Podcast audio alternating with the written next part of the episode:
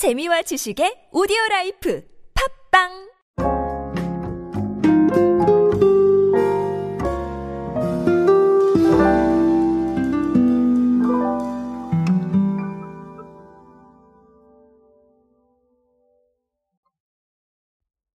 여러분께서는 어떤 상담이라는 것 어디까지 받아보셨습니까? 자, 이 상담을 어디까지 받아봤냐라고 여쭤보는 건 뭐 좀 특이한 상담을 받으셨냐 이런 뜻이 아니라 상담의 공간을 한번 여쭤보고 싶습니다. 우리가 뭐 흔히 생각을 한다면 점포를 생각을 할 것 같고요. 아니면 비대면이니까 줌? 뭐 이런 것도 생각을 하실 것 같은데 아, 요즘은 메타버스도 상당히 많이 활용을 하고 있죠. 아, 최근에 우리은행이 좀 메타버스에 관련된 3D 기반 서비스를 어, 시행을 하고 있습니다. 아, 그래서 오늘은 그 이야기로 함께 하도록 하겠습니다. 안녕하세요 여러분 노준영입니다. 디지털 마케팅 그리고 마케팅에 도움되는 모든 트렌드 이야기 그리고 동시대를 살아가시는 여러분들께서 꼭 아셔야 할 트렌드 이야기 제가 정리해드리고 있습니다. 강연 및 마케팅 컨설팅 문의는 언제든 하단에 있는 이메일로 부탁드립니다. 자, 앞서 말씀드린 대로 우리은행이 메타버스 스타트업 기업인 그리드와 함께 3D 기반 메타버스 시험 서비스를 어, 계속해서 열심히 실행을 하고 있습니다. 어, 그래서 어, 그리드의 메타버스 플랫폼이 모임에서 체험을 할 수가 있는데요. 소상공인 고객을 위한 소상공인 종합지원센터와 우리은행 직원들을 위한 디지털 연수원으로 구성이 됩니다. 그래서 소상공인 종합지원센터는 오후 4시까지 전담 센터장이 정책금융대출과 상권 입지 분석, 뭐 사업 계획 수립 이런 것들 1대1 맞춤 컨설팅을 제공을 하고요. 어, 뭐 당연하지만 디지털 연수원은 네 직원들의 디지털 연수를 하고 있겠죠. 그런 겁니다.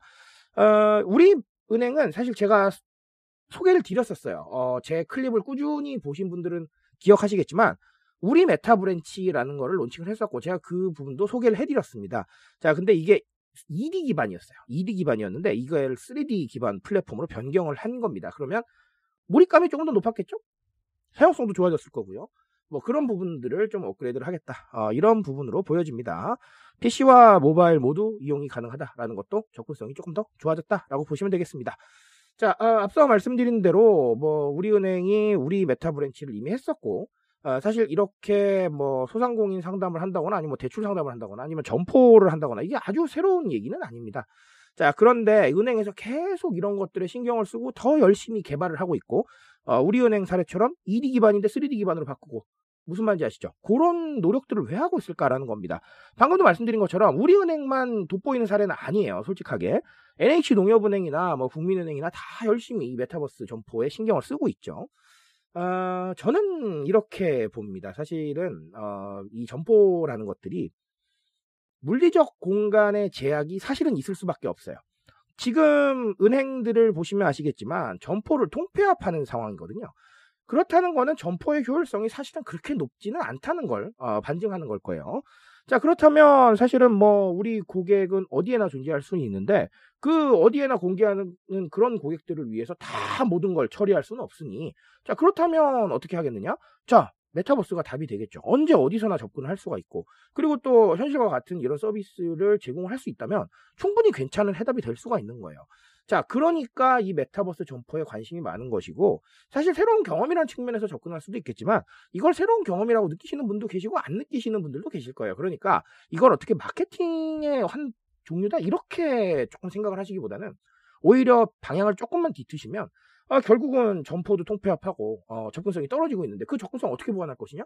네, 메타버스가 굉장히 근사한 해답이 되는 거예요. 그러니까 은행권에서 이렇게 많이 관심을 가지고 있다라고 보시면 되겠습니다. 자, 아, 그렇다면 앞으로는 뭐가 좀 주목을 받을까라는 이런 생각도 해보실 텐데 아, 오늘 그 우리은행의 자료에 많은 게 나와 있습니다. 뭐라고 나와 있었냐면 음, 3D 기반 플랫폼으로 변경을 해서 이용자의 몰입감과 사용성을 높였다 이렇게 나와 있었는데 맞습니다. 몰입감이 가장 큰 이슈가 될 거예요. 우리가 메타버스라는 게 너무 괜찮은 건 알겠는데 사실 메타버스에 들어가 있으면 붕 떠 있는 듯한 기분을 받기도 해요. 저도 실제로 그런 경험을 많이 했었고요. 어, 메타버스 내에서 강의를 진행을 했을 때도 똑같은 느낌을 좀 받았습니다.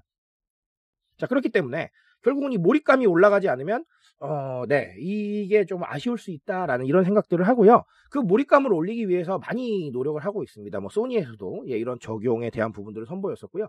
메타는 뭐 말할 것도 없고요. 애플도 현재 네, VR 쪽에 관심을 보이고 있다. 어, 출시를 할 것이다. 이런 루머가 좀 돌고 있죠. 그런 상황이기 때문에 앞으로는 몰입감은 더 좋아질 거라고 저는 확신을 하고 있습니다. 그러니 어, 이런 몰입감을 더하기 위한 이런 상황들도 있겠지만 결국은 이 몰입감을 더하는 건 사용성도 포함이 될 거예요. 내가 현실에서만큼 많은 것들을 할 수 없다면 사실은 의미가 없어지는 거거든요. 그러니까 그런 부분들까지 신경을 쓰신다면 이 메타버스가 상당히 좀 의미가 있어지지 않을까라는 생각을 아, 한번 해봅니다. 자, 오늘 우리은행의 이야기로 메타버스 이야기 드렸고요. 어, 네. 앞으로도 이런 사례들 좀 많이 나올 것 같아서 제가 체크해놨다가 하나씩 하나씩 꼭 전해드릴 수 있도록 하겠습니다. 저는 오늘 여기까지 말씀드리겠습니다.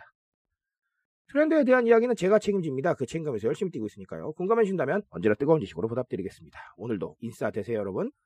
감사합니다.